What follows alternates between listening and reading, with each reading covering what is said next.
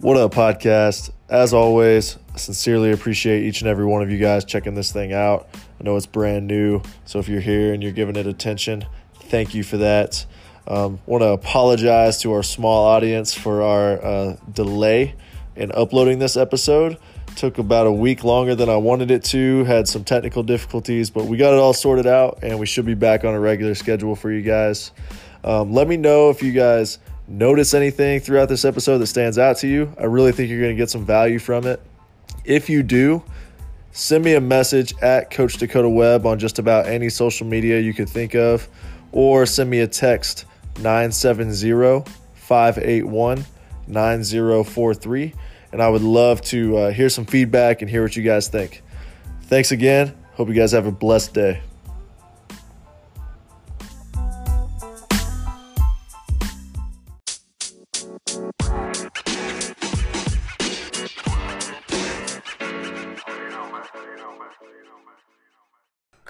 Welcome back. If you've uh, seen the first three episodes, if you're new, appreciate you guys. If you're checking in on YouTube, Facebook, that's why I'm looking at the camera. Um, if you're listening to the podcast, appreciate you all as well, of course. This is Center Court. I'm Coach Dakota Webb, checking in with Coach Worley today. Uh, Coach, could you introduce yourself? Um, give the audience, like, let's just assume they're not from Southwest Missouri. They have no idea who you are. Give them a little bit of background, if you would. Help me out. Yeah, you bet. I'm uh, Ryan Worley. I'm currently the head boys basketball coach at uh, New Covenant Academy. Um, before that, I was at College of the Ozarks as an assistant for a couple years. Right. Um, and that's going back into that role after uh, stepping away from it previously. Mm-hmm. Um, started off as a student assistant at Parkview High School, Okay. um, 5A program here in town, and worked with Coach Shepard and Coach Rippey there. And then after And that was your very first job? that was my first. Actually, my first job was a C team girls coach at Pershing Nice. Middle School Nice. at the age of 21, and Yeah. uh, it was technically probably the D team because we only played every other game. uh, but it was a great experience. wasn't Right. sure what I was going to get into, what I was going to do when I was 21 until that first practice, and just fell in love with coaching. That's awesome. Yeah, and, and very fortunate and blessed that the, the path was kind of laid out to me because of the people I worked with had other people that they knew. And Right. Through my time at Pershing, was able to step over to the boys program as an assistant. Through that, met Coach Rippey, who was the freshman coach at Parkview, Okay. and uh, helped him out and was the B team coach there. And from there, met uh, Coach Shepard, who was the head coach. He was in his last year at Parkview Okay. and through that met him. He leaves to go to Evangel, and after leaving for Evangel, Coach Rippey takes over the program at Parkview, and I stay on as a varsity assistant for another four years. Wow. So around 2002, uh, still kind of working through school, Mm-hmm. uh, part time, kind of figuring it out, but just know what I want to do. Just got to figure out how to get there. Uh, gaining great experience, uh, getting to know a lot of people in the area with coaching. Well, then Coach Shepard, uh, Evangel wins the national championship that year, and uh, Coach Shepard, Coach Waller at C of O, College of the Ozarks, retires, and Coach Shepard ends up taking over. And through that connection that I had made through him uh, previously, uh, knowing that they use student assistance, knowing that I'm trying to figure out how to pay for school, uh, it was the perfect perfect blend. Right. Uh, getting a non-traditional guy that's a little older for a student assistant, uh, and then for me to go down and, and gain valuable experience at the college level. So I ended up uh, enjoying that position so much that I stayed for about nine more years. Not, Wow. not always a student assistant. Yeah, like after after you Yeah. graduated and got graduating around 2005 another three years four years there and then staying on as a volunteer assistant for a couple years uh, working part-time at branson at the public schools Okay. um, and then from there just kind of uh, coach rippey ended up taking over at kickapoo and still having that connection i've been very fortunate the guys that i've worked for Yeah. have only been two guys That is uh, kind of rare, actually. Yeah. Yeah. coach shepard and coach rippey have been Two my very two good guys to assist Right. as well. yeah, they've been they've been way more than just uh, colleagues and guys Mm-hmm. I've worked with. I mean, they've impacted my life in huge ways that I couldn't even can't even measure. right. Uh, Well, I mean, when you assist somebody, you just have so much interaction with them too. Like it's you, you better have a good relationship with each other. Otherwise, it's going to be s- flawed. right. I mean, you're really it's family. I Yeah. mean, you're you're working with uh, guys that you spend a ton of time with, especially Mm-hmm. at the higher levels you go because you're on the road together, course, you're recruiting yeah. together, you're staying in hotels. See them more than sometimes your you're family. like, yeah. and you're getting on each other's nerves sometimes, like family. You know, that's I, I- so it's it was an amazing experience, and these guys are still my best friends and guys that I and I just talked to Coach Shepard for about an hour yesterday on the Really? phone, and still talk to Coach Rippey often, and Mm-hmm. uh, yeah, I ended up from there getting the the uh, bug to want to be a head coach, Okay. and uh, it was around that time that uh, Coach Poyser at Sparta had retired Okay. from the coaching part, and he had called me and we talked, and I ended up uh, taking the head boys basketball job there for a year. Mm-hmm. Great experience, loved amazing kids. I mean, you're you're learning to build a program at a two A, Mm-hmm. uh, a class two program where you're junior high through high school, and so you're doing it your way. Um, my wife's a principal in Branson, so the appeal to get back to the Mm-hmm. Tri Lakes area kind of was always there.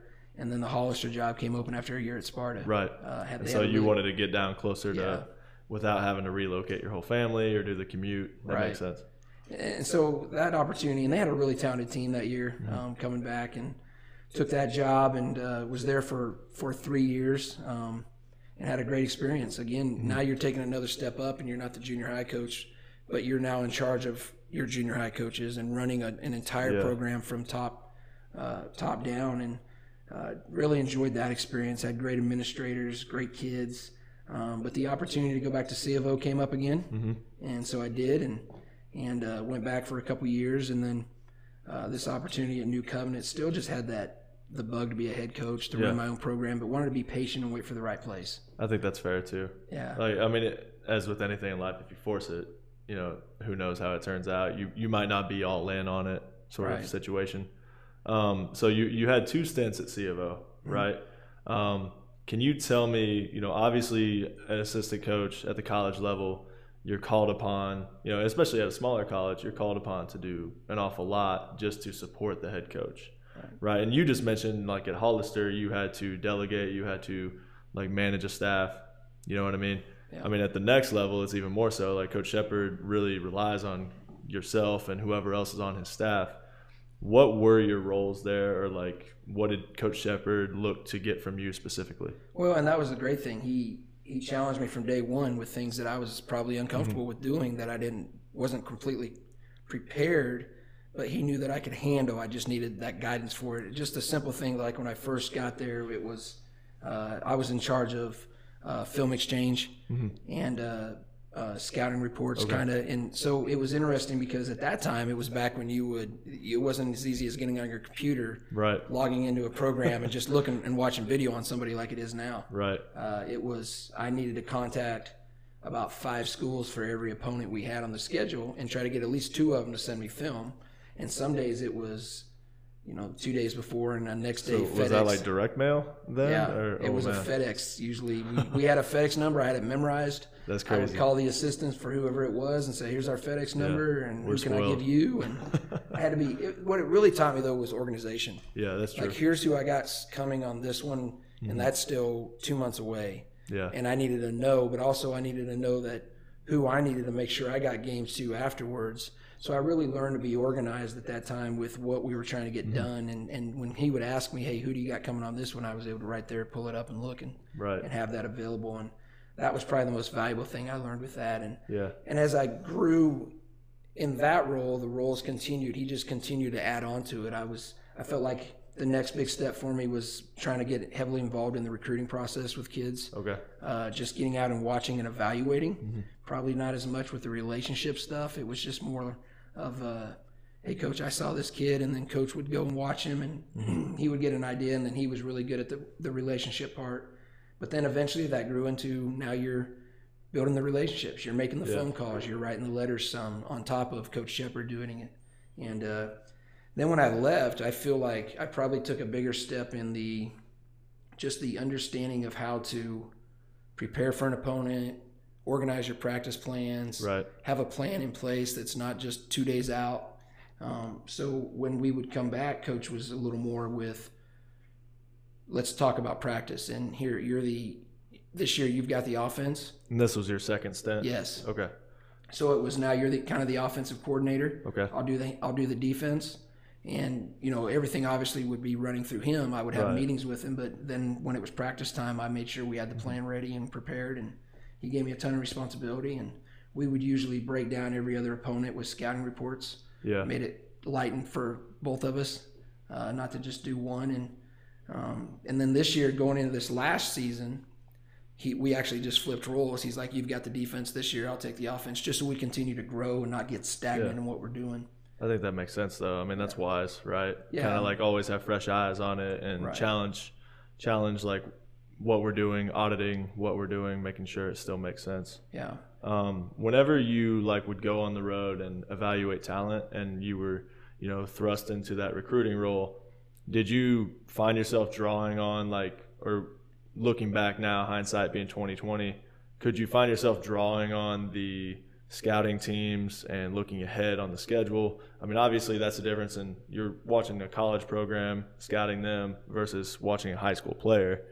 But do you think there's some overlap there? Absolutely. Like Yeah. you see programs where you're wanting to get your program to, and you see the caliber of player and the type of Yeah. players they are. And so when you go and watch, you're like, does this guy help me? Does he help us Right. get to that Mm-hmm. So it's level? like problem solving, Right. Like putting in, plugging the holes, basically. Absolutely. And then you're then when you start to get those caliber of players in a class, then it becomes what do we need to fill the next hole that we didn't get, and what do you need after that? It's going to Mm-hmm. Yeah. replace it, and What were your guys' non-negotiables? So I mean, I know like year to year, it's probably going to vary based on like who, like as far as what holes you need to plug. right. But what were your non-negotiables, regardless? Well, I think you, first and foremost is having high character kids. Mm-hmm. I mean, just kids that were uh, uh, responsible, and you knew through doing some background work that uh, they were going to be able to be responsible enough to take care of business day in Mm-hmm. and day out. But it's always kind of a even then it's it's the college level is very demanding. Oh yeah, it's Uh, it's basically like a job. It is. And at hard work, you Right. you, have a little extra. yeah, you've got a little extra, and it was it was probably even more so at C of O, and even for Coach Shepard when he was at Evangel. You're you're looking for kids that are going to be a great fit in the culture of the school first, right. and then are they going to be able to help handle the academics, and then after the academics, you know, are they going to be able to to handle what we're throwing at them basketball wise, and it, it, there's always turnover. I mean, I think you look at every program and you see kids that'll they'll come in and. Uh, and then they decide, you know, this is a lot, and Yeah. maybe they decide it's not for them, or for whatever reason, or they look to transfer for whatever reason.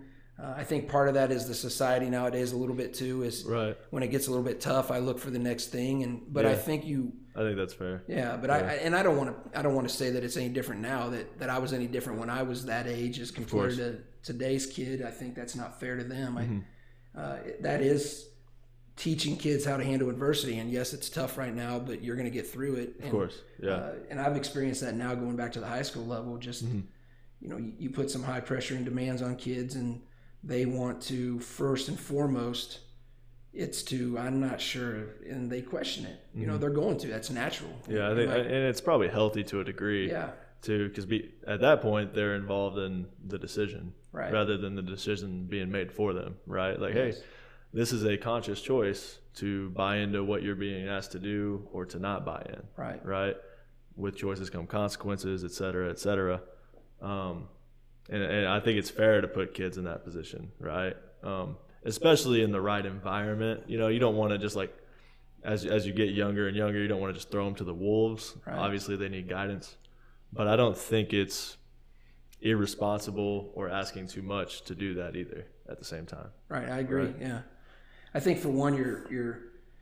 I don't want to say testing the commitment level, but you're definitely finding out, you know, which kids mm-hmm. are really dedicated or committed to wanting to push themselves. Are they intrinsically motivated? Do they need you to do it? And then when you start to do it, how do they respond to it? Mm-hmm. And is it going to be something where they can they handle the adversity? And, when I say adversity, it's just the challenges maybe you're throwing at them physically for the practice as compared to what they've done in the past. Uh, the the thinking through the game, the way you're challenging them to think about the game as compared to, hey, we're just going to throw it up and go play. Uh, right? Um, whenever so like kind of switching gears, your second stint at C of O, whenever you were called upon to do like the offensive X's and O's or the defensive X's and O's, could we dive a little deeper into that? Because like I want to share this with coaches and kind of give them some behind the scenes. And Yeah. I'm sure you know I've talked to Coach Shepard. He's always been super open.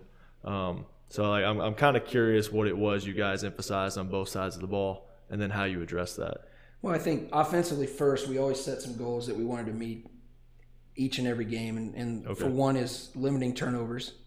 Uh, we set some percentage that we wanted to shoot from certain games, like uh, you know whether it was 35% from three, obviously over 75% from the free throw line. I mean, when you set those kind of goals that you know that you're going to value, then first and foremost, when you don't meet those goals, then you're able to back it up and okay, why didn't we? Right. Maybe it's shot selection. Like a measuring stick. Yeah. Yeah. So you know, then okay, we need to work on this. We need to address this. We need to watch film over this. Um, but I, I think we would really stress as far as offensively valuing the ball, not turning it over. Okay. Right shot, right person, right time. Okay. Now the co- high school level was obviously a lot different than the college level when you got the shot clock involved. Of course. Um, but you still at the at the high school or college level, you still want the right guys taking the right shots at the right time Yeah. from the right spots. It's I agree. something else we've said. You know, it's. Uh, but then I think it's outside of those things. Are you giving yourself the best chance to score in the right places on the floor? And the one thing I love about the system we ran at C of O, it was very interchangeable. Kind of fits into the modern game a little bit of the what you want to call small ball. Everybody has Right. the ability to step out, shoot well, it. you guys never did really have anybody to recruit that was like a quote unquote big. Right. Right. Like, and sometimes even six, when we six, did, six, you would find out that it would kind of clog that. It would, Of course. it was a struggle sometimes. Now we Yeah. had some bigs that, and we just try to simplify it for them. If they were go block to block, post up, right. we would do a lot of actions where we would throw it into the post and then work out of that with skip outs or Mm-hmm. kick outs or what we called punch screens, which was the uh, kind of the Golden State center screen action where they would Yes. Where they they. run out off of Draymond and then they'll bring Curry or somebody off of that. Uh, so you're setting that screen. setting that like perimeter screen for the shooter and then slipping to the basket, right? And then you've got the the dump off from the big or the kick out to the shooter, whichever one opens up. That makes sense to me. Um, what did you guys do? I know sometimes like shot selection is it's it's one of those gray things to to teach, right? Like Yeah. it can be tricky. Um, we can teach shooting mechanics. We can teach, you know, this part of the offense or that part of the offense. But the shot selection, you know, I know you guys measured it with field goal percentage, and that was a good barometer of being like, hey, low field goal percentage, indicative of us not taking great shots, perhaps. Did you guys have any quick hitters or like things you would just go to though? Like, say you had a few possessions that you didn't care for. Okay, we need to get this dude a shot here to try to control the offense without losing our flow.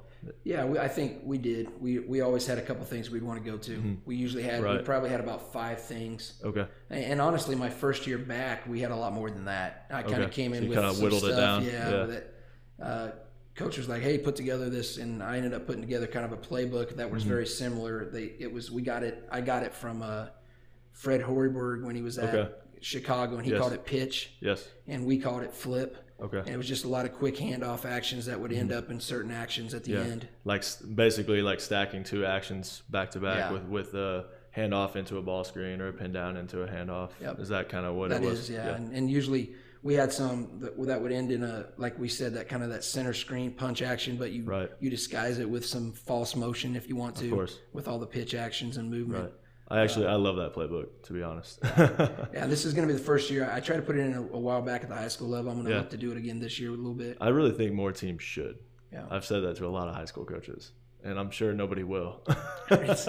It kids. What I love about it is when you try to teach something, kids will struggle maybe to see the concept, but now you Mm-hmm. Right. have something to go pull up on YouTube of course, and show it to them. I'm sure that's helpful. It is, and I've, I've had actions where we've done things and kids will struggle to get the pace of it and understand how it's supposed to kind of look. Mm-hmm. Right. And then you just next film session, all of a sudden you pull it up and you say, "Hey, this is what we're looking for out of the, uh, you know, the flip angle," Of course. and then yeah. they see it, so they're able to go out now and execute that a little bit better. Yeah, I know, um, and I, I don't think I'm giving away too much, so he shouldn't mind. But um, I know Coach Schweitzer down at Ozark, like I've been working with them this preseason, and he was telling me that you know his intention was to, you know, they've always, in my opinion, I think they're one of the better teams in the area at having some sort of system, right? And like, you know, they they seem to always play well as a unit, regardless of the talent on the floor. Yeah. Um, and of course, it's Ozark, so they have some talent. Right.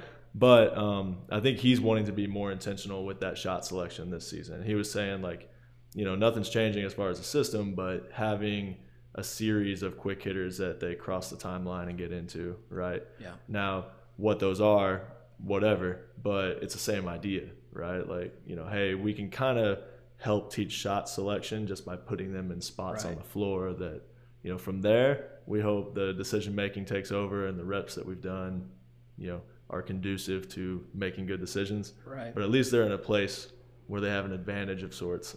Yeah, it's and you're constantly having conversations about roles. Mm-hmm. I mean, even if you got these quick hitters in, right. constantly having the conversation. And, and the greatest uh, teacher of role is playing time sometimes, and then Yeah. it's unfortunate, you know, that you have you're not feeling Right. like you want to punish a kid, but But it makes You sense though. to- I mean, the get- game is the biggest teacher, right? Right. And like, if you're not playing the game, that's also a teacher. I want to play. So Yes. I recognize maybe I don't need to shoot as many Right. Mm-hmm. threes a game, and uh, or I need it. Sometimes, honestly, it's it's backwards. I've had kids that are so unselfish. Like reluctant. yeah, because you, they buy into what you're what you're teaching about the the team game and sharing the ball and ball movement that they Mm-hmm. pass up shots.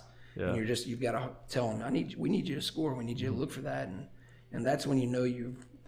That's a good problem to have. That yeah, it's it's an easier problem to Right. deal with, right? Um, what about the defensive side of things? How did you guys uh, attack the defensive side? We've uh, really adopted the pack line defensive mentality down Okay. there. I when I my last year, my, my first year back at uh, C of O, I I've always been a big Tony Bennett fan, Okay. and what they've done at when even when he was at Washington State, Mm-hmm. And then have always been a Virginia fan. Not always. A, once he took over, Of course. really watched Virginia and their style of play. I love the mover blocker Mm-hmm. offense. He's got some great quick hitters himself. Mm-hmm. Uh, I think he does his court demeanor and his sideline demeanor is just Well, and even just like his off the court demeanor, I, I mean, he's probably a top five coach in the game. I think that's comfortable to say Yeah, at the college I, level. agree. Yeah. And I think it's it's starting to come to light now to everybody else, just, Yeah. not just from a national championship. the nice thing about social media is Right. we get a few few more clips behind the scenes and we're like, this guy can coach. well, and what's to lead into that? That's when before he was national championship coach, even Final Mm-hmm. Four, one seeds. I emailed their staff okay. and I just said, "Hey, we're looking at doing this. Uh, love your defensive stuff. Been watching a lot. What can you help us with?" Mm-hmm. And uh, kind of gave them a background of where I was at and what we had done. And they emailed me back within a couple weeks and sent us a lot of really good information Wow. and some practice video That's cool. with drills. Yeah. And uh, we just started implementing that as soon as we could. And we, we just talk a lot about defensively the things we want to value, which is uh, know your nose. Mm-hmm. For and I, this is something that I carry into where we're at now at New Covenant. We don't Right. no baseline, and I think when you put those guidelines on and you make a mistake or somebody scores, Mm-hmm. that usually you can revert back to something happened on one of these seven things that we try to do or or not Yeah. let happen. And if not, then it just means they made a play, and that's okay. That's There's fair. nothing wrong with that. Move on to the next play. Let's because they're going to score. Yeah. And I mean, good want it to be offense beats good defense Right. eventually. Um, that's really cool, though. I mean, from two angles. Like, first of all, I think the best coaches are always willing to reach out to others, right? And always like try to find where they might be able to get some help. You know, we don't know everything. It's the coach that knows everything that like I don't want anything to do with, Right. right? And then them being so open to sharing it too. But I, I think I think that's pretty prevalent across coaching. Yeah, You know I, I I mean? honestly haven't ran into, Yeah. and I'm I'm a coach. I love studying coaches. Yeah. I mean, I just love. I'll call anybody. I'll bug anybody, and and try to learn as much as I can about what they're doing, even if I don't want to do it or won't do it. I want to know what it is, and the biggest Mm-hmm. thing for me is what Yeah. do they do. You know, besides the X's and O's, what are they doing to develop their culture? How are they, Mm-hmm. the relationship part of it? Because that's so important with what Yeah. the true success of a program. It's so much as is that part of it. And then I feel like after that, it's going to be the no matter where your X's and O's are, is how's your skill development? What are you doing to get guys better? Is it strength, more strength stuff, more shooting? Do you play more? I mean, I, I've gone by and watched every single college here in town multiple times, and we'll do it again as they get going more now that they're in week one, week two. Because we, we're in the middle of our junior high, actually towards the end of our junior high season. Right. And we're going to have about two weeks there before November 4th when the high school season starts. Mm-hmm. So that time for me will look like hitting about as many college practices as I can. Yeah. Uh, and then when I was at the college level, I love to go watch high school guys. Okay. The guys in the area that I have a lot of respect for that have had success no matter where they're at, like the John Schaefers and, Right. you know, uh, And and like regardless of level at that point, there's always some sort of takeaway, right? Right. Like we all teach differently in some way or fashion, or even like you said, you may not want to run this specifically. I, I think we get too tied to X's and O's and drills sometimes. And it's just great to notice how coaches like problem solve and how Right. they communicate and how they structure practice and where their stance is on conditioning or skill development, et cetera. Yeah, and, and like just the more gyms you're in, like that was my big challenge whenever I got back here and I just started coaching up again and I just started skill development in this market again. And I'm like, I need to be in it. If I'm not training an athlete or coaching a practice or doing a workout, I need to be in a gym Yeah. right? Because I think that's that's where I'm challenged to stretch and grow and notice and like just stay plugged in, you know. And like even even now, like between workouts, if I'm not able to get to a gym, I'm watching film, Right. listening to some sort of podcast, you know, what have you, like trying to just kind of keep my brain working. You know, yeah, you're mean? constantly growing and learning. If you're not, Yeah. you're gonna. I mean, you kind of, what is it, adapt or die and the the philosophy, kind of backwards yeah. wise with Right. coaching is that you got to continually trying to grow and Mm-hmm. learn new things. And if, even if it's not something you're going to implement in your program, let's see, say you went and have studied somebody that, and watched them run practice that's just Mm-hmm. worked on one three one zone and flex the entire time in practice. right. You're going to run into a team Yes. that's going to do those things. Amen. And then you're going to be a little more prepared because you have a better understanding of what it is they're doing. That's a fact. Yes. And and that's my whole goal is you want to get to a point in your season where everything's been taught and it's just building re, uh, repetition through instincts yeah. that they don't have to be out there thinking and they're just reacting and playing the game. Yeah. And if they have a high level of confidence and they don't play with fear of making a mistake. And Exactly. that's really hard to do as a coach sometimes when you're trying to correct. But then all of a sudden now you're into we're in opponents.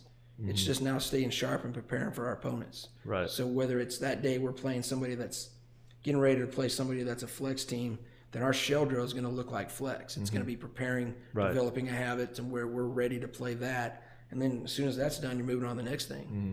And it's not necessarily changing what you're doing. Right. It's just taking what you're good at, being great at it, and making it contextual to who you're about to play. Right. right? And I think there's like I I, I take it as a challenge, and uh, like I said, we're always learning. I don't want to be that coach who thinks I know everything by any means, Right. and so I'm always challenging myself. On the same token, or the flip side of that coin, whatever conversation I enter, I want to have some sort of context or some Yeah. sort. You know, like I may not know it in and out, but I want to at least know of it Right. right and then have the humility to ask questions if i don't if i really truly am across the table or in a gym with somebody who knows more about that than i do Right. heck even if they may not right they might know something i don't know right and it's worth it's worth asking or it's worth observing you know what i mean I do, and I think you're you're walking it right now just by the podcast you're Trying. having and the coaches you're talking to. I mean, I think you're, this is uh, a selfish endeavor it's a, it's great. I love it. Yeah. I, I can sit down and, and my wife gets she gets a kick out of me because I can Mm-hmm. I, I can sit down and talk basketball and coaching all day, and somebody will catch Right. me out when we're out and about, and it'll be uh, somebody who's been to one of our games and they'll want to talk, and Yeah. she can't get me to move on because exactly I'm talking basketball. I'm yeah talking coaching, and then even if it's Belichick or uh, these guys at uh, Nick Saban, the guys Mm-hmm. who build cultures and the way that you want to talk about, it, I'll sit and talk basketball or Right. culture or coaching all that day. i mean that'll apply to whatever the sport right that's just team building leadership et cetera et cetera. Right. yeah. Um, i want to run it back like you mentioned and, and it stuck with me mostly because of what i'm doing now. Um, but you had mentioned the skill development piece. Um, and i'm also well aware not just the high school or college like background that you have but you have um, a couple of kids that play of your own right? And then you've got the junior high season going on right now. You've overseen junior high programs in the past. I want to pick your brain a little bit. What have you noticed on the youth side of things? Like maybe areas of um, wanting or things that we could be doing better in youth development. well, I think it's first off, and I was working a camp with Barry Hinson a long time ago when Right. he was the head coach at Missouri State, and somebody was asking him at that time the and one stuff was becoming really popular. Guys were doing all Yeah, the, yeah. the The hot sauce yeah, and professor. It was all that that's- yeah. stuff, and and the guys were sitting around. Honestly, it was a group of us that Mm-hmm. were working the camps, coaches, Of course. sitting around complaining about it. You know, like this Mm-hmm. is ruining the game and all that stuff. And Hinson had a great point that I really have kind of stuck to. You got a kid having fun; he's got the ball in his hands. It's Pretty fair. I mean, I, it's a great point. Yeah. I mean, if they've got a ball in their hand and they're enjoying it, then they're going to be somehow, hopefully, getting Right. better at something. Now you hope that you're you're going to be able to apply some of that in a game situation that's a little more. Well, I, I do think it's fair though. Like even myself, I catch myself. Um, even this year, more so than last year, I'm trying to judge a little less, yeah, just because it may not be the most efficient way. It doesn't mean it's a total loss, Right. Right. And as long as like, I've gotten to, I'm you know we're always like you said with your playbook, trying to whittle things down. You can't teach like time is the biggest asset, so we can only teach so much. Well, I've also tried to kind of ascertain my priorities and whittle those down. And at the end of the day, it's two things. It's number one, I want them to walk away having learned something.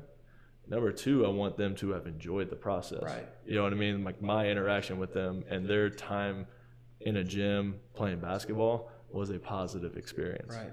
Right. So I think that's very fair. Right. Now I definitely interrupted you. So what more? What were you gonna say? Well, I think uh, so. Falling back on that, I think it's just the kids. In, if they're in the gym and they're working at it, now it's a direction of giving them the right things to work on, and Yeah. and I think that the fact that so many kids are coming into the gym, whether it's with yourself or other skill development coaches, they're in the gym, they're getting better, Exactly. and uh, I think that that that's going to just help them whatever it is they're doing. Sometimes you, uh, and I think you do an amazing job with what you're doing. You've worked with our kids, you've been over there, that. and I know that the focus is never. You're not jumping steps. Sometimes I know that if you're not careful.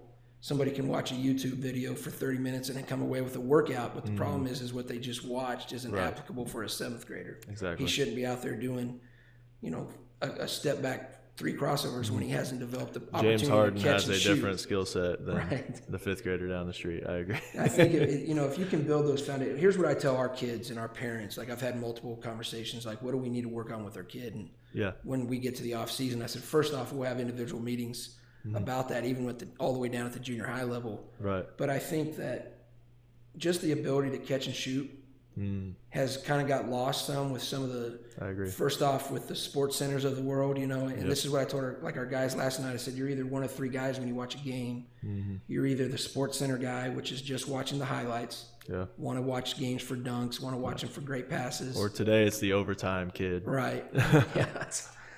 And the other thing I told him is you're watching it as a just a fan, Mm-hmm. you know, that's enjoying the game and you love basketball and you just want to see Right. guys do things or you're the, the imitator is what I called it because when, I, when I was growing up it was the Michael Jordan I would watch him go out and imitate Isiah Thomas and not the the modern day Isaiah No, Thomas the older Yeah. Isiah Thomas the from OG. the Pistons and Yeah.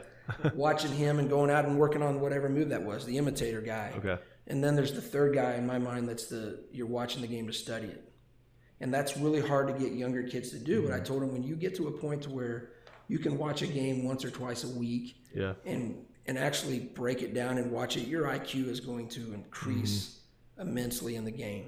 Whether Mm-hmm. Yep. or not if it's just a simple, why did the five man get a, a dunk running straight down the middle of the floor, rim Yeah. running? Like what happened beforehand. yeah, and what happened with the defense? Why did the defense did they Well, honestly, like, and folks come to me like I, I have a a little bit more freedom. You know, whenever you're doing preseason practices or team practices in season or or the tournaments are rolling around, like you have parameters and things you need to check off, right? Within the context of a team. And for me, like I, you know, people are coming to me for extra. At the end of the day, it's all extra on top Right. of what their team is doing. And so I've started to really kind of audit that, and I'm like, okay, how can I give them the most value? And that's one part of it. I've this um, this last summer and this preseason, I've been trying to not every workout by any means, but about you know every sixth or fifth workout, try to do about ten minutes of film yeah, and it's a focus film. Like I'll I'll put together a clip, um, or a series of clips rather of these stride stop counters and these stride stop finishes, right? Or these defensive rotations whenever it gets kicked to the weak side. Right. Here's what it looks like when a team X's out and triple switches. Here's why they do it. Right. And at least hopefully my you know, selfishly we're working on that stuff in our workouts. And so I want them to see like the best players in the world do it. Right, and like you know kind of be like oh crap you know that is worthwhile or hey now that i've seen it it makes a little more sense out of the context of our workout. I've seen it in an actual game. Yeah, and then my other hope is that they can like you're saying take it away and be able to kind of start noticing those things themselves, right? And towards the end of workouts with my high school players, my my older guys and girls, I've been really challenging them, like challenging myself because I don't want to control the whole workout anymore. I think everything is way too instructed or drill led these days. And so I, I have been at the end trying to have more flow where we're going up and down, or even in a half court setting where it's flowing and it's quick and it's not me setting up an exact situation. I just coach the situations that occurred. But inevitably, there's always a kid or two or three that are off. And I make them stay by me and I don't tell them what I see. I ask them to tell me what they see. Right. Yeah. You know what I mean? And Yeah, then absolutely. I challenge them throughout the workout. Hey, what did you see there? And I'm not perfect at it yet. I still catch myself sometimes Right. like giving them the answer and not asking the question, just being like, hey, you know, I noticed this and never giving them the chance to be collaborative. Right. But I think when you look at the highest levels, you know, and we're we're coaching kids, we're not coaching grown men or grown women at the end of the day, you know. But I think there's something to be said for that collaboration. Absolutely. I think when you start having your kids in your program start Mm-hmm. what I say talking the talk, Yes. and, and and every program's culture and talk is different. Mm-hmm. It's what you're stressing, what you're trying to emphasize. If it's for us with motion or with our our defense, when you see guys, and I love, and, and I never want anybody injured, but we've had Mm-hmm. like last season we had an injury for uh, a player of ours who was a starter and he was a sophomore. Okay. And I think it's going to be incredibly valuable valuable for him moving into his junior year Yeah. as a leader and an understanding of the game. And I've already seen it out of him because he sat by us and he Mm-hmm. He got the Ben Simmons it. year, basically. Yeah, he's like, we're not. They didn't guard the handoff right. They didn't hedge on it. They Mm. didn't help. They didn't switch it. They didn't. That's huge. They Yeah. gave up baseline and nobody. We we helped, but nobody helped the helper. They Mm-hmm. didn't drop. And uh, so usually when somebody scores, you can most likely, if you really want to nitpick it and Mm-hmm. micromanage it, you could find where we broke down. Yeah. And sometimes it's two passes back. Mm-hmm. But I think sometimes also recognizing that that's part of the game. You're going to make a mistake. It's really Yeah. hard to It's guard. like managing mistakes is most of defense. Right. Like you're not going to play a perfect Right. defensive possession. In fact, and, and I'm a broken record. My kids are probably tired of hearing it from me, but I really want our workouts to be messy for that reason. Mm-hmm. You know, and, and I try to, I try to articulate this to parents as much as I can, because I think it's important that they know as well. Because everything that we do can be undone if it's not being reinforced right. um, elsewhere. Right. And, and I'm not going to like lose sleep over it. It is what it is if, if that does end up being the case. But I try to com- communicate with everybody in my circle like, hey, we do everything messy for a reason. I want them to regularly face adversity and have to mm-hmm. overcome it because that is basketball. Right. Like basketball is not a choreographed dance. You know, I mean, it is poetry in motion to like somebody who's a savant or like really loves the game. Right. But that's also kind of fluffy to say that. Right. Like when you really look at basketball, yes, there's patterns, there's actions, there's common occurrences that we can prepare for, but each of them are also unique. Yeah. Because at the end of the day, the main skill is being able to win the possession within that mess. Right. I think winning is the skill I'm trying to work on every workout. Yeah. Competing. Yeah, and competing. I, I like to use competing a lot Yeah. because I don't want them to come away Like if they lose, it's a caught bad up in thing. the end result as compared fair, to the I guess. possession by possession process. Yeah. Now we harp that a lot with our guys. Like each possession has its own life, and you got to try to do your best to to win that that one Mm-hmm. course. possession. And then the process of that and being your best in that possession, knowing that the odds are against you Mm-hmm. being perfect. You're not going to be perfect. Right. you're going to make a mistake, but how do you handle it? And can you let go of it? Great players have a short term memory. Mm-hmm. They, they forget about the last shot, they forget about the next, the last play, and they move on to the next one. The guys that have a tendency to underachieve for their abilities or talents Mm-hmm. are sometimes the biggest struggle for them is because they have too long of a memory Right. and they let one mistake compound to a next or grow into the next or coach is going to get upset with me because of this and Mm-hmm. and that's a fine line as a coach you don't want to create an environment of fear you want kids to, to go ahead and learn and understand it's okay to make mistakes Right. move on to the next play it's too many mistakes or too many games bobby knight had a, his quote used to be basketball is a game of mistakes the team that makes the fewest usually wins It's fair. It yeah. is, yeah and Yeah. I think you it's again it's a fine line because I the guys that I envy the most probably coaching wise are the guys that pump confidence into their guys in terms of they get out there Mm-hmm. and they get they play above and beyond. They're great in their role. Right. and they're just they're masters and great in their role, and they play with that confidence, knowing what their role is first, and that they're going to be the best at it at that time. Yeah. And and I struggle with that sometimes, and that's something that I know going into this season. I want to focus and do a much better job of. Mm-hmm. I want guys. I don't want to create it. Last year, I had to coach so hard and so much trying to teach our system Okay. that I and, that, and it was your first season. right? Yeah. Yeah, first season with a talented group. Right. So you're on that fine line of we want to start implementing what we're going to be and who we're going to be, Mm-hmm. what we know is going to let this group be successful, Right. and then they're also talented guys that we want to make plays. Yeah. Because ultimately, it, I tell our guys all the time, you guys are the ones making plays. Yeah. We control very little in a game besides who plays.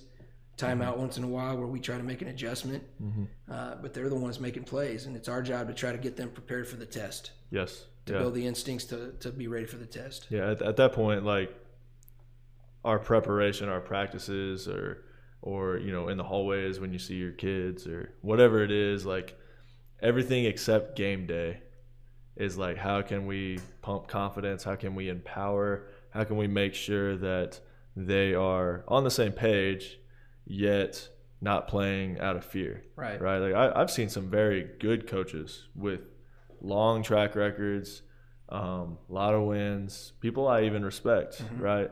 But you know, if if you start ripping kids the moment they miss a shot, or if you really overanalyze every single possession and like, hey, we made s- like five passes, we're supposed to make seven, you know, like little things like that. Yeah. And I've been, you know, guilty of it. You know, that really can shatter a kid's confidence. Yeah, I mean, what kid's afraid to miss a shot, he's probably not going to make the shot. Yeah. And if he's thinking about Yeah. shooting and whether he should shoot Exactly. it, he's probably not going to make it. Well, and I, just think like over analyzing is a it's a endemic in it in and of itself.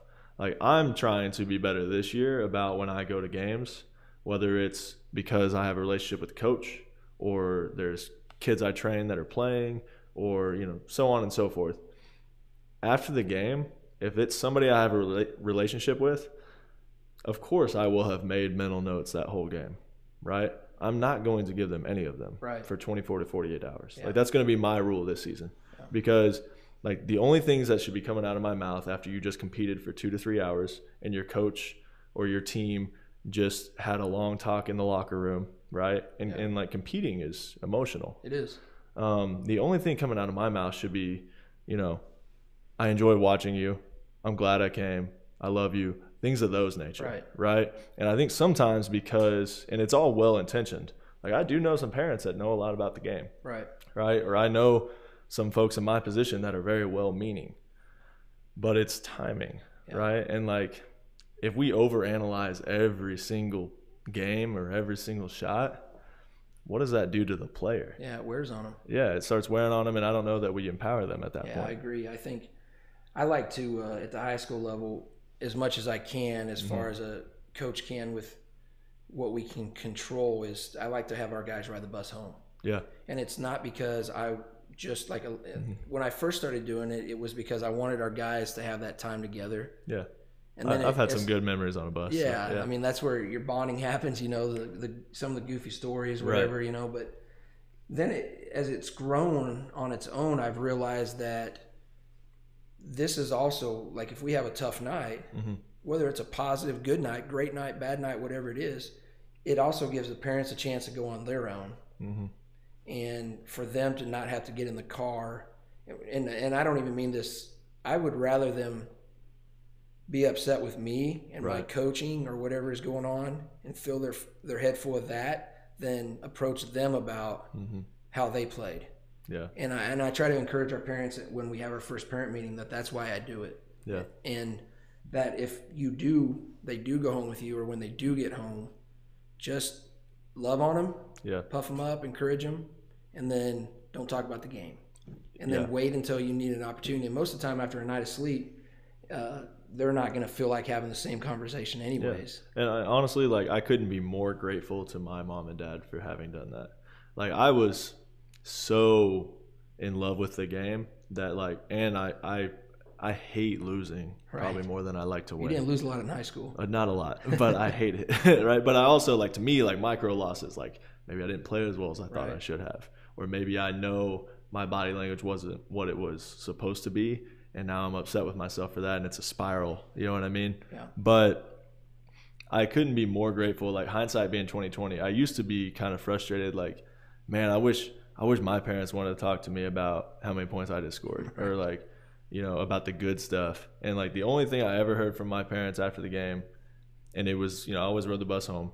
Um, but it was like once I got home, the only thing I ever heard was, "Are you hungry?" Right. You know, glad we glad we got to come watch. It was a good game, and then you know, I love you, things of that nature. Mm-hmm. The only time I ever got any sort of negativity was if my dad really wasn't pleased with how I responded to a ref or to my coach. Yeah. You know what I mean? Yeah. And then he would let me know. Yeah. But I think that's fair at that point. Like they did a really good job of keeping the main thing the main thing. Right. And the main thing was I'm not going to be a professional basketball player my entire life. Even if I'm LeBron James, I have to re- retire at some point. Yeah, it's gonna You know what I mean? for everybody I have to some go point. on and be a father, be a husband, be a citizen, you know, community member, like what have you. and I think that is the main thing. And if we always get wrapped up in, man, you know, so and so shot didn't look too good tonight. Like we gotta we gotta hit the Y tomorrow. Like it's grind time. We gotta fix this. Or man, I can't believe coach, you know, made this decision during the game. Like, you know, filling our kids' head with that stuff just is not helpful. Yeah, I've always. I, and I'm not perfect, so I don't want to put people down and Right. like judge parent. Like at the end of the day, you can only parent your family. Like Right. so, like I'm not thinking of anybody in particular right now, but it is something that I'm noticing at scale. You can see it on Twitter. You can see it after games. Like if you just stand on the wall and just observe, you'll see it. You know, I'm. I, I tell this story I, with our junior high this year. We've had. We went on a. We we won our first two games, playing Mm-hmm. the conference championships, young team, Yeah. and then after that we we lose about five in a row, Mhm. which was how are you guys going to handle it? And honestly, they've handled it great. They've continued to work at it. Yeah. But I think it was harder on some of the parents than it was on the kids. Hard to watch. Yeah. So I shared I shared a story with them that my five year old, my middle son, Mm-hmm. had his first flag football game season, I saw that. and he's yeah. he's yeah, and he's playing with first graders. Okay. And he reminds me of this little Barry Sanders out Oh, there, yeah. little guy just weaving in and then and spinning and juking. But the first quarter, he he never carried the ball. okay. So as the dad over there, I'm like, wait a minute, I watch practice. I know he should be carrying the ball Yeah, yeah, yeah. the funny thing is, is I'm over there and I'm like, come on, let's go, let's get him carrying the Mm-hmm, ball, and I'm losing this perspective of the fact that he's absolutely having a blast. Yeah. I could have ruined that moment for him because he didn't care if he carried the ball. He was diving in the grass. But you internalized it, and yeah, and then I was a little bit patient, waited, and next thing you know, he is carrying the ball. But then I'm thinking how puffed up and proud I am of the way he's Mm-hmm. Playing, and I gotta I gotta remember that the most important thing is that he's having fun. yeah, He's being respectful to his opponents and his teammates, Mm-hmm. and he's learning to compete. Yep. And everything else will take care of itself. And afterwards, we just hey, we don't even talk about the game. You know, I, I joke with him about nice job. You, I saw you do this and this, and he's like, what he wants to talk about is, well, did you see me when I was over on the sideline and I was playing with so and so? You know, and I'm like, I, I Right. saw that too. Of course, Yeah. I did. You know, having a good time with his buddies. yeah, so I think you hit it right on the head with, you know, having seeing the big picture and knowing that it, where the priorities are, and first and foremost that, you know, I hope that we have an NBA player somewhere around here in our midst, but the majority of them are not going to be, Right. W- even less if they're going to be a college level player. Mm-hmm. But they need to learn what the life lessons that we're trying to apply first and foremost, and Yeah. you know, there's a work ethic that's involved in that, but there's also a fine line of recognizing just step back for the day and come back at it the next Mm-hmm. day. Right. And I think that could help with mental health for these young athletes Yeah. so much. So much is put on them already because of even even media. I listen. I struggled. I didn't have the same like we had Facebook, and I thought I was big deal with like a couple thousand friends on Facebook. like it was pre Twitter and um, pre Instagram. Um, but I mean, Twitter was around, but it was like college whenever it was a big deal. Yeah. my identity was so wrapped up in basketball Mm-hmm. that whenever I failed in college because of my own mistakes, I had the hardest time for years of dealing with that. You know what I mean? Yeah. And there's still, honestly, there's probably still some, like, um, I guess today, like some ripple effect. You know what I mean? Mm-hmm. Yeah. That things I notice, like the way I address things inside my own head, I'm just like, you know, that's not necessarily the healthiest way to look at that. like, and I just think that we could really start giving them the tools to do that at a younger age. Yeah. You know what I mean? Like, hey, like this game is not your identity. This game is a tremendous way to, you know, interact with other human beings. You know, and at the end of the day, we have to be on this planet with other human beings, Right. regardless of whatever the avenue is, right? Yeah, it's with our junior high kids. The one thing I ask them continually, almost daily, is, "Are you having fun?" Mm-hmm. Yeah, You know, and I think that's important. Struggle to Just look. checking in with them, right? Yeah, just are you having fun? Are you enjoying it still? Uh, And I know there's a coach that I uh, am friends with from Minnesota that is this year he's got a Google form that his high school kids will fill out each day, and on there will be like how many hours of sleep did you get, like you know, you know, how's school going, how you feeling with your home life, and it's a private thing just between them and the coach. Yeah. You know what I mean? Yeah. But they'll be able to kind of like great have that on a scale where they can hopefully pay attention and at least try to start those conversations. I mean, the the physical one on ones are still very important, Right. Right. But I mean, I think it's it's good regardless what it looks like. How how you are being proactive about you know asking kids if they're having fun or you know checking in on kids with you know how things are going off the court. You know, I, I had um, somebody that I've trained for a few years now that you know they they had some very serious um, stuff off the court that wasn't them directly, but it affected them directly. Yeah. You know, you know what I mean? And so like that really put it in perspective for me too. I was like, man, like if I never put that kid through another workout, would they know that I love them and would they know that you know, to me they're more than a basketball player. Have I made that clear enough? you know what I mean?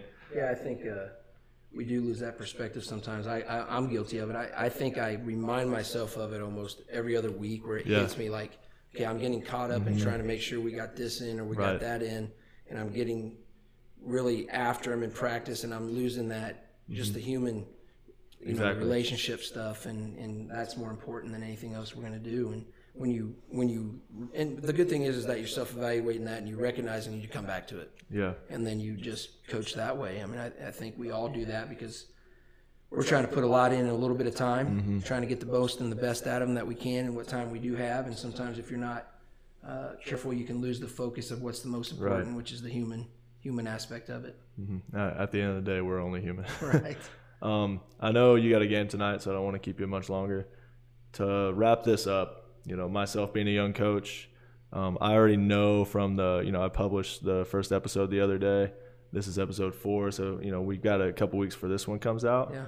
But I already know there's some young coaches who've reached out to me about the first episode, and so if you were giving me advice or another young coach that might look like myself, just maybe a little less handsome, um, what would you tell them, or what would you tell myself? Like some advice from your coaching career that we could apply. Well, I think uh, just there's going to be hills and valleys there. I mean, there really are. There's going to be times where there's some seasons that are just uh, going to be a little bit tougher than others, whether you measure it by the wins or the losses or the way the kids are, your participation numbers Right. or, or whatever it might be. But to just stay encouraged, to just make sure that you're you're continually focus on the relationship building, the fundamentals of the game, uh, and and continually doing that, and then making decisions that you feel like you know are the right decisions for each and every athlete. Okay. It never falls back on the playing time or that thing. You're just you're doing what's best for each one on their own that you can, Okay. uh, and then just trying to get connected as much as you could or can. Get out to as many practices as you can, uh, talk to as many people as you can about the game. Um, I've just I, it's always a hard thing for me to to give advice because I'm wired different for a lot of guys. I think uh, to me there's for the longest time I haven't I've only been married for seven years, so to mm-hmm. me it was just basketball. Yeah. So I was very fortunate. Besides that, I, I got a late start at that point. The mm-hmm. basketball stuff was all I did, and that was what I what I dove into, and I didn't know anything else, and I was okay with that. I didn't have a lot of hobbies, Right. and, and still don't. Besides, my my family's not a hobby, but if I have free time, it's with them. Yeah. I don't golf anymore because mm. I don't have time. I I can't wait for them to get older to where they can go golfing with me, so I can. But uh, I just I would encourage to first and foremost is just to continue the the the relationship part is just so important. Okay. Whether it's a, a skills coach like yourself, whether it's a, uh physical trainer, and I, I've heard uh, Drew Hanlen talk about Right. this before, where most of the time when a guy's in a shooting slump, it's got nothing to do with No. the basketball part. It's something going on, and you need to make sure you're staying up to that and know mm-hmm. that, and and that's got to be a priority first and foremost. And it, it does come back to the old saying of they don't care what you know until they know that you care. Yeah. And when they know that you care, it's got to be more than care. They know that you love them. They know that Exactly. you're, you're there for them. You've got your back. Mm-hmm. And when they do, then the rest of the stuff kind of take care of itself. And then just continually want to grow. Like you, you can't know enough. Whether it's leadership, culture, learning from a CEO about how he runs his business. Because if you want your own program, you're going to be running your. It's the same type of stuff. And then uh, just remember to serve. First and foremost, you're there to serve. It's not not to. Uh, it's not about you. You're there to serve. Awesome. That's perfect, coach. I appreciate you. Absolutely. Thanks for having me. What up, podcast listeners? Just want to say thanks again. Appreciate you guys sticking around. Appreciate you checking out the show. If you could leave a rating and a review, it would mean the world to me.